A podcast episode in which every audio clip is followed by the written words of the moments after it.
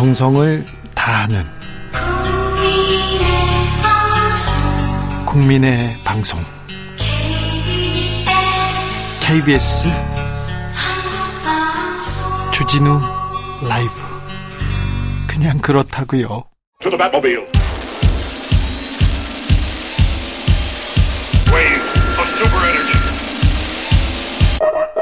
주 기자의 1분. 책 속에 길이 있다. 사람은 책을 만들고 책은 사람을 만든다. 좋은 책을 읽는다는 것은 가장 훌륭한 사람들과 대화하는 것이다. 하루라도 책을 읽지 않으면 입에 가시가 돋는다. 독서의 중요성 아무리 강조해도 지나치지 않습니다. 9월은 독서문화진흥법이 정한 독서의 달입니다. 법부에서도 정했군요. 국민 독서율이 갈수록 낮아지는 상황에서 독서 의욕 고취하기 위해서 지정했다고 합니다. 우리나라 성인 가운데 절반은 1년 동안 단 한 권의 책도 읽지 않는다고 합니다. 책 읽는 민족은 번영하고 책 읽는 국민은 발전한다, 이런 말도 있는데 말입니다. 예산안 꼼꼼히 이렇게 쳐다봤어요. 근데 저는 이 대목이 가장 걸렸습니다. 문화체육관광부가 내년 60억 원 규모의 국민독서 문화 증진 지원 사업 통째로 삭감했다는 소식 말입니다. 한국작가회의, 한국출판인회의 등 독서 출판 작가 단체들이 5일 성명을 내고 윤석열 정부, 책은 읽지 말라는 정부, 독서는 진흥하지 않겠다는 정부라고 비판했습니다. 세상에 책을 읽지 않은 무지한 자의 진심만큼 위험한 것은 없습니다. 그런데 문화체육부가 후쿠시마 오염수 10가지 괴담이란 책을 만들어서 열차에 배치하는 데는 세금 4천만가량을 썼다고 하네요. 그냥 그렇다고요. 주기자의 1분이었습니다.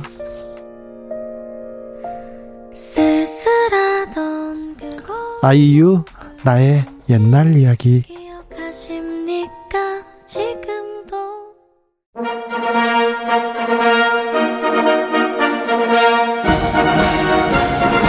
진짜 보수의 진짜 나라 걱정. 이것이 보수다. 김성태 전 자유한국당 원내대표, 서울 강서울 당협위원장, 어서 오십시오. 예, 안녕하세요. 김성태입니다. 김성태 대표 단식의 추억이 있어요. 그렇습니다. 네.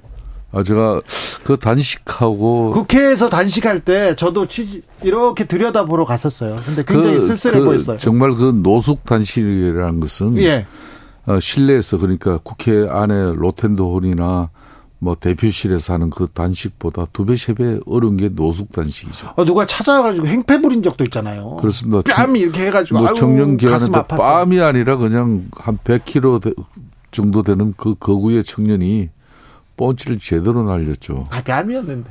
뺨 아닙니다. 제대로 턱을 가격당해가지고 그때 턱이 돌아갔었어요. 아이고. 그래가지고 제가 또 병원에 가서 엑스레이 찍고, 예, 뭐 목 기부서 하고, 그리고 단식 현장으로 복귀했죠. 그래서 또 단식했죠. 네, 그렇습니다. 네. 이 단식이란 것은, 예, 약자가 가져갈 수 있는 마지막 선택지예요. 예. 그러니까 그래서 최후의 수단이라 그러지 않습니까? 예. 그러니까 이 최후의 수단을 행사할 때는, 네, 자신의 처절한 어떤 그런 진정성이, 네, 입바탕에 깔고 양심적인 어떤 그 입장을 유지하지 못하면 단식은 결코 성공하지 못합니다. 자, 이재명 대표 처절한, 그러니까 처절한 그 처절함의 발로 아닙니까? 그러니까 저 같은 경우는 그때 이제 뭐 한국당이, 당시 자유한국당이, 네, 앞에 박근혜 대통령 탄핵 이후에 쉽게 말하면 지나가는 개도 안 쳐다볼 정도로 질이 멸렬했죠. 네. 그러니까 뭐 당 지지율이 10%, 12% 뭐 맨날 이랬어요. 네. 그래서 이 드루킹 일당들과 댓글 조작을 통해서 문재인 전 대통령이 민주당 대선 후보 경선에서도 댓글 조작이 이루어지고, 또 대선 기간에도 그 엄청난 댓글 조작을 통해서 그 드루킹 일당들과 당선 이후에는 뭐 일본 영사를 비롯한 자리까지 얘기가 되고 있었잖아요.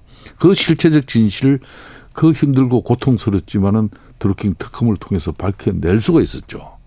그게 보람이었고, 제가 잃은 것은 한마디로 건강을 잃었죠. 그 이후에 잘 못 드시고 굉장히. 그러니까 뭐 한 9박 10일 그렇게 마치고 나니까 몸의 면역 체계가 무너져가지고 정상적인 사람의 체온 36.5도에서 춥거나 더우면은 이걸 몸이 자연스럽게 적응이 돼야 되는데 이건 추우면 견딜 수 없을 정도로 추워지고 더워지면 몸이 그냥 견디지 못할 정도로 더워지고 그러니까 그 단식 이후에 제가 한 2년 정도는 여름에 나 때문에 에어컨 꺼라 그럴 수는 없는 거고 저는 저 이렇게 무릎팍 밑에 탁자 밑에는 늘 그 전열기를 틀고 있었어요.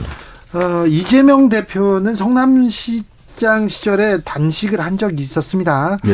그리고 다시 얘기했는데 아까 대표님께서 처절한 진정성의 발로다. 단식은 마지막 수단이다. 최후의 수단이다. 그렇습니다. 얘기했죠. 이재명 대표 그런 거 아닙니까? 그러니까 저는 얼마나 절실하고 절박하면은 예. 168석의 국회 제1당 예. 제1당 당수가 당대표가 네. 그런 절대적인 입법 권력을 가진 사람이 왜 마지막 수단을 선택하는지 이게 이해가 안 돼요.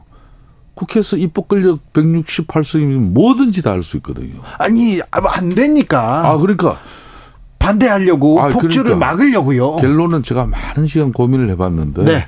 결론은 정치적인 한마디로 이재명 대표 주변에 아주 정말 고도의 정치 기술자들이. 아니, 정치인이 단식을 합니다. 정치적인 이유죠. 정치적 100% 이유죠. 그런데요. 이거를 뭐 단적으로 이야기해버리면은 지금 이제 체포동의안이 결국 멀지 않아서 날라오겠죠. 이 체포동의안을 불체포 특권을 자기는 포기했었습니다. 포기하겠다. 예.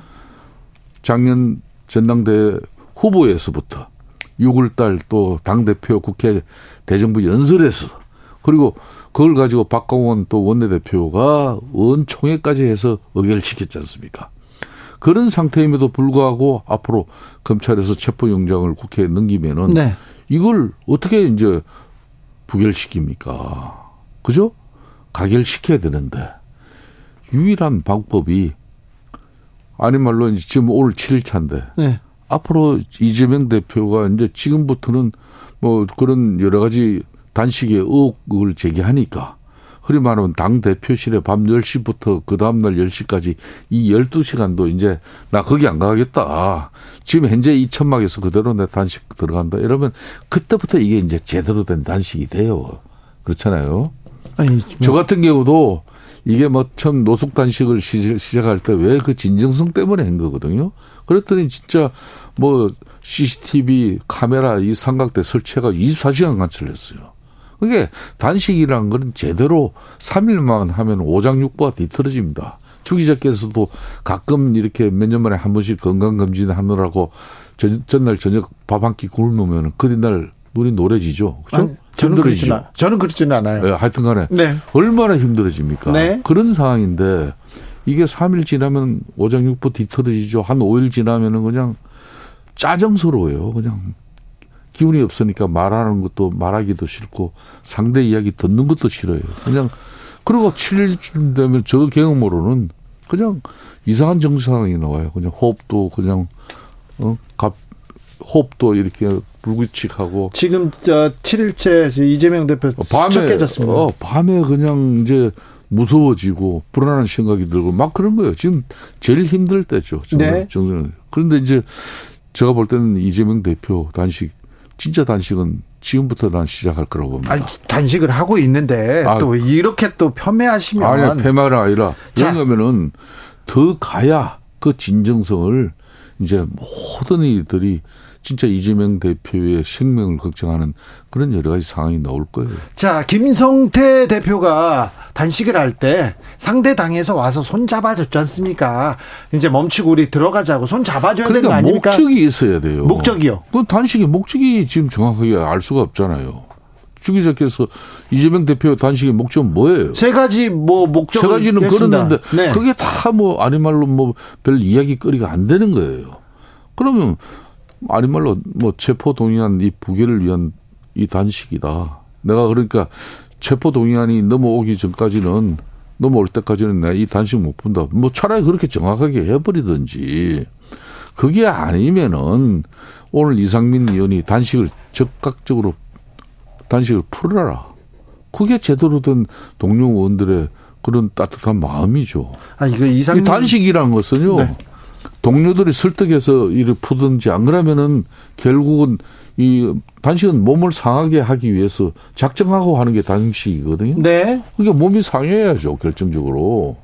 그렇게 하고 정말 위태로워서 응급 병원에 실려가는 게 그게 단식입니다. 이대로 가면 또 병원에 실려가겠죠. 그러니까 왜 이재명 대표가 168석의 제1당 권력을 가지고 뭐가 모자라고 부족해서 저 처절한 단식을 하냐고요. 윤석열 대통령이 폭주한다. 민주주의 훼손을 막겠다면서 지금 곡기를 끄는 거 아닙니까? 일단 곡기를 끊고 단식을 하자마자 발언권. 그러니까 사람들이 왜, 무슨 얘기를 하는지 들여다보기 시작했고 민주당이 단결하기 시작했다. 이래서 정치적으로 지금 이재명한테 발언권을 주는, 이재명한테 집중하는 그런 효과는 있지 않습니까? 자, 후쿠시마 오염수에 가짜뉴스와 괴담 선동을 가지고 해양도시 부산, 인천 쭉 돌았잖아요. 그 가짜뉴스 괴담 선동을 통해서 오염수, 그걸로 인해 가지고 우리 국민들이 얼마나 많은 불안과 또 먹거리에 대한 그런 오해가 있지 않습니까? 그럼에도 불구하고 지금 현재 추석 연휴 기간 되니까 일본 비행기표가 없어서 못 갈 정도예요. 그러니까 이제는 괴담 선동을 통해 가지고 가짜뉴스를 통해서 어떤 정치적 액션, 이거는 이제 안 먹히는 시절이에요. 대표님 지금 단식을 하고 있는데 괴담 선동이 왜 나옵니까? 그래서 제가 하는 이야기는 이 양 마음 먹고 단식을 하시려면은 출퇴근 단식 이런 거 하면 안 돼요. 진짜 앞으로 약자가 자신의 최후의 저항수단인 이 단식을 할 때 이걸 단식을 국민들이나 언론들 또 상대가 이거 우습게 보면 어떡합니까? 단식이란 것은 정말 상대가 저 사람 저리 놔두면 큰일 나겠다. 그런 마음이 먹게끔 하는 게 단식이에요. 아니 근데 단식을 하고 있는데 국민의힘에서 너무 조롱하는 것 같아서 이거는 또 아니잖아요. 그러니까 단식 자리를 비우면 안 돼요. 단식 그 장소에서 나 봐라. 24시간 니네들 관철하고 그리고 날 지켜봐라. 내 처절한 모습을 한번 봐라. 이렇게 가야 되는 거죠. 자, 여기서 왜 김만배 인터뷰, 대선 전에 있었던 김만배 인터뷰가 논란이 됩니까? 2021년 9월 달에 왜 신앙님, 쉽게 말하면 이 뉴스타파 그 전문 기자하고 왜 김만배가 허위 인터뷰를 갖다 만듭니까? 그렇게 해서 그 녹취를 해놨다가 정확하게 2022년 3월 6일 날, 그러니까 대선 4일 앞두고 이걸 털어버렸단 말입니다. 그럼 방송, 흔히 말하는 KBS, MBC를 비롯한 이 4개의 스피커들이 한마디로 제대로 된 검증 하나 없이 그대로 뉴스타파의 그냥 그 멘트, 그 기사를 그대로 그냥 방송을 해버렸어요. 김만배 씨 인터뷰 목소리가 직접 나왔기 때문에. 제가 볼 때는 작년 3월 9일 대선 불과 한 3, 4일만 더 지났으면은 윤석열 대통령 당시 당선되지 못했어요. 이 인터뷰가 그렇게 영향이 있었다고요? 그거 봐서요. 전에 이회창 전 우리 대표 후보 같은 경우도 김대우 병풍으로 결국 날아갔잖아요. 그 전에 다 이 사람 당선된다 그랬어요. 아니 그런데요. 자, 2017년도도 문재인 대통령 후보 결국은 댓글 조작으로 당선됐잖아요. 아이고 그걸 한 이런 거 하면 안 돼요. 이게 한마디로 이런 게 국기문란 행위고 민주주의를 후퇴시키는 일이죠. 대장동 관련해서 윤석열 후보한테 유리한 기사도 많이 나왔어요. 그리고 또 저 이재명 후보한테 유리한 기사도 나왔고요. 김만배. 그래서 이 부산은행 쉽게 말하면 대출 브로커 이 조모 씨가 검찰에 다 진술한 내용이 김만배가 야 네가 끝까지 가라 가는 거다. 결론은 이 대장동이 이재명이 아니라 이거는 윤석열이다. 이렇게 쉽게 말하면 프레임을 뒤집으려고 시도한 거 아닙니까? 자, 그 김만배 씨 인터뷰에서는 지금 이재명 후보, 그 이재명 후보 측에 유리한 내용이 나왔습니다. 자, 그런데 김만배 씨는 그 전에 김만배 씨 누나가 윤 대통령 부친의 집을 사줬잖아요. 이런 부분도 있지 않습니까? 아, 그런 부분들은 그게 의혹이 있고 그게 아닌 말로 윤석열 대통령과 연결 지어질 수 있는 그런 정확한 거리가 있으면 그걸 가지고 민주당이 지금까지 가만히 있었겠습니까? 그거는 정말 아주 그냥 자연스럽게 부동산 중개인을 통해서 이루어진 거 그 자체가 뭐 그 어떤 내용이 이건 자연스럽습니까? 아 그걸 좀 이상하잖아요. 아니 그러니까 봐요. 너무 우연치곤 이상하죠. 김만배하고 네. 신학님이가 이 허위 뉴스 가짜 뉴스를 만들면서 네. 윤석열 당시 검사가 예? 부산저축은행 수사를 하면서 네. 이 커피를 타줬다. 이 쉽게 말하면 대출보로카 조모 씨를 갖다 네. 조은영 씨 아닙니까? 예, 예. 이 사람한테 커피 한 잔 타주면서 예. 야, 가. 뭐 이렇게 해서 이 사건을 수습 무마했다는 게 쉽게 말하면 이 가짜 뉴스 허위 뭐 이런 뉴스 여기에 그게 핵심 내용 아니에요. 네. 이 내용을 문제는 말이에요. 이재명 당시 대선 후보가 작년 TV 토론회에서 윤석열 우리 당 후보에게 이 내용을 가지고 당신이 진짜 한마디로 대장동의 주범 아니냐. 예. 이런 식으로 한마디로 토론을 몰아갔어요. 이 황당한 일이. 그런데 실체의 팩트는 어떻게 됐습니까? 검찰 수사를 통해서. 그 커피 한잔 타주면서 뭐 이렇게 무마했다는 그 사람이 커피 타준 사실이 윤석열 검사 아니고 다른 검사 그냥 커피 한잔 타준 거 박모 당시 검사가 예? 예? 중수부의 박모 검사인데 이걸 윤석열 당시 부산저축은행 주임검사 윤석열이가 그렇게 해서 사건을 무마했다. 이거 다 거의 가짜뉴스로 이제 나온 거 아니에요. 그래서 이 조모 씨가 검찰에서 나는 이 무섭고 이런 거 이 사실 아니라고 했는데 김만배는 계속 그걸 그냥 가라. 대선 끝날 때까지는. 이러면 안 되는 거죠. 이거 잘못한 거죠. 자, 그러니까. 응? 뉴스타파가 어떤 언론 매체입니까? 뉴스타파가 왜 그럼 어제 적각 사과를 왜 합니까? 그도 신학님이가 1억 6천만이나 네, 김만배한테 돈을 금전 거래가 있었다. 그건 잘못됐다. 금전 거래가 아니고요. 네. 허위 가짜 뉴스 만드는데 가담한 대가로 1억 6천을 받은 거예요. 그냥 아니 말로 최상의 돈 안 줘도 최상의 했을 거예요. 책 세금값을 네? 예? 1억 6천만을 그런 전 세계에 그런 아니 그 부분은 다 의문은 같습니다. 그래서 이 뉴스타파가 바로 사과한 거예요. 그래서 지금은 두 번 다시는 이런 쉽게 말하면 국기문란 행위, 특히 대선과 같이 국기문란까지 가야 됩니다. 예? 국기문란 국민들의 마음을 이렇게 훔치는 그런 나쁜 민주주의를 후퇴시키는 이런 정치 공작은 이제 안 해야 되는 거예요. 뉴스타파 폐간까지 언급했습니다. 장제원 과방위원장, 이동관 방송통신위원장도 아니 이 사실 팩트가 이제 이게 이제 정치 공작으로서 이루어진 한마디로 사전 계획 공모에 의해서 밝혀진 거라면은. 앞으로 검찰 수사가 이거 밝혀내겠지만은 네. 이건 상당히 심대한 문제죠. 아니 밝혀지면 얘기해야지. 지금 먼저 국기문란이다. 그리고 폐간한다. 이렇게 얘기하면. 아니야 그것도요. 예. 이게 사실이고 이 문제가 실체적으로 검찰 수사를 통해서 밝혀진다면 자, 그 얘기. 진다면 네. 이해하죠. 네. 뭐 먼저 앞서가니까 그렇죠. 네. 자, 그래서 강서는요. 네. 김태우 전 구청장으로 이렇게 갑니까? 기류가 돌았다면서요? 어제 오후에 이제 우리 당 체제에서 네.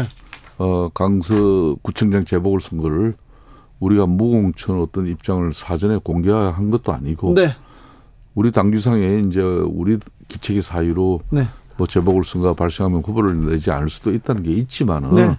이 김태우 같은 경우는 공익제보인데 또 용산에서도 윤석열 대통령 입장에서도 사면권을 가지고 공익제보자의 한마디로 용기를 이건 제대로 지켜줘야 된다는 판단이죠. 공익제보자라지만 대법원에서 건설업자 유착 그리고 수사 부당 개입 5급짜리 신서류 셀프 승진 이런 혐의로 해임됐어요. 공무상 비밀 누설 혐의로 대법원에서 유죄 확정됐습니다. 개월 만에. 그러니까 이게 무슨 공익제보하고 상관이 있습니까? 자, 지금 김태우 당시 구청장 전 구청장이 네. 공익제보로 밝힌 것은 19건 중에 네. 거의가 다 이제 그거 봐요. 유재수 감찰부장하고 김은경 환경부 장관 블랙리스트 사건 다 이런 거 다 조국 다 유죄로 나왔어요. 일부가 이제 쉽게 말하면은 기밀 누설에 보통 괜찮은 사람인데 거예요. 일부를 잘못해서 감옥 가는 거예요. 네, 그런 거예요. 네. 그래서 이제 이 공익 제보자이기 때문에 네. 우리 당에서도 네. 굳이 공천을 안 할 이유까지는 없다. 알겠어요. 이렇게 보는 거예요. 그런데 그러면서도 당내에서 한 자릿수로만 지면 두 자릿수로 져도 10%로만 져도 된다. 이거 국민의힘이 꼬리 내리는 거 아닙니까? 국민의힘이 벌써 이 선거 앞두고. 아니, 그 이야기도 네. 국민의힘에서 한 기사가 아니고. 아이고, 그 관계자라면서요. 어떤 언론이 네. 그렇게 기사를 썼을 뿐이에요. 네, 친 국민의힘. 그러니까 관련... 이제 우리 네. 이제 국민의힘 지도부 입장에서는. 네. 이제 내일 부산 최고회의를 통해 가지고 네. 그러니까 이제 공천관리위원회가 이철규 사무총장이 위원장이 돼 가지고 예. 구성이 돼서 예. 전략 공천을 할 건지 안 그러면 후보 경선을 통해서 후보를 확정 지을 건지 뭐 이런 전반적인 내용을 최고위에서 논의한 이후에 네. 앞으로 절차를 밟겠다는 거예요. 선거를 뭐 박빙으로 져도 그러면 국민의힘이 잘한 거다 이렇게 생각하십니까? 선거가 저는 이런 거예요. 민주당 입장에서는 네. 13명의 지역 후보들을 네. 다 컷오프 시켜버리고 결국은 진교훈이라는 그런 경찰청 차장 출신 네. 이 사람을 그래서 김태우 수사관 출신과 강경 프레임을 만들고 결국은 윤석열 심판으로 가자는 그런 이제 선거 구도를 민주당은 희망하겠죠. 선거 구도가 그렇게 짜여졌습니다. 그렇게 희망하는 거죠. 네. 그렇지만은 이제 결과는 이제 그렇게 예단할 수 없는 것이고 선거를 지면 어떤 당이든 좀 약간 파장이 크겠죠. 이거는 대선이 아니라 내년 총선. 4월 총선을 불과 6개월도 채 안 남기고 치러지는 수도권의 유일한 제복을 쓴 거예요. 예. 그렇기 때문에 이 결과는 이 당이든 저 당이든 네. 상당히 그 중요한 심대한 그런 사항이 될 수도 있는 거죠. 알겠습니다. 야당 대표가 지금 처절한 정치적 투쟁 네. 마지막 수단인 단식을 하고 있습니다. 야당에서 그렇게 지금 이렇게 처절하게 얘기하고 있는데 여당에서 손은 잡아줘야 될 거 아닙니까? 저도 단식 8차 될 때 네. 당시 이제 우원식 원내대표에서 홍영표 원내대표로 이렇게 교체가 되고 네. 그 홍영표 원내대표가 당선되자마자 저 단식 현장으로 왔습니다. 예. 그래서 진짜 손을 잡아줬어요. 예. 그리고 그때 처음으로 네. 이 드루킹 특검 관련해 가지고 청와대와 그리고 당 전반적인 좀 논의를 만들어 보겠다. 그러니까 당신도 단식을 풀어라. 네. 제가 그 말 듣고 제가 엄청난 그때 다 주고 가는 입장에서 희망이었어요. 예. 그리고 제가 하루 이틀 이렇게 생각하면서 또 우리 민주당의 홍 대표가 예. 상당히 그런 신뢰를 보내주는 어떤 그런 시그널이 있었죠. 예. 그래서 제가 이제 결국은 9박 10일 단식을 마무리하고 병원에 실려갔을 때 병원에 실려간 그 뒷날 새벽에 예. 홍영표 민주당 원내대표가 병원에 왔습니다. 예. 제가 그때까지만 해도 아직 단식이 유지되고 예. 있을 때예요. 예. 그때 이제 드루킹 특검 합의를 해줬습니다. 그렇게 해서 드루킹 특검이 합의가 된 거죠. 그러니까 정부 여당에서 손을 그러니까 잡아줘야죠. 이제 네. 저는 사실상 그때 거의 다 죽고 가는 상황 아니었습니까? 저 그때 몰골 주기자님도 네, 현장에서 기억납니다. 보셨지 않습니까? 예. 저는 그 후유증을 가지고 3년을 앓았어요. 예. 그렇듯이 제가 지금 이재명 대표 힘듭니다. 어렵습니다. 예. 예. 야이미는 그 처절한 단식이란 거는 정말 진정성 있게 왜 단식을 저렇게 조롱하고 희화시키는 그런 목소리가 나와야 됩니까? 그러기 위해서는 단식의 모양새도 이왕 결심해서 한다면은 제대로 가치라는 제가 이 한 말씀 제가 드리고 싶습니다. 결론은 또 이재명 대표한테 이렇게 그래서 또 뭐 이재명 대표는 상당히 부모로부터 좋은 신체를 물려받은 것 같아요. 아이고. 지금 저렇게 뭐. 단단해서 아직까지도 말짱하게 유지되는 것은. 여기까지 듣겠습니다. 김성태 전 자유한국당 원내대표였습니다. 감사합니다. 예, 감사합니다.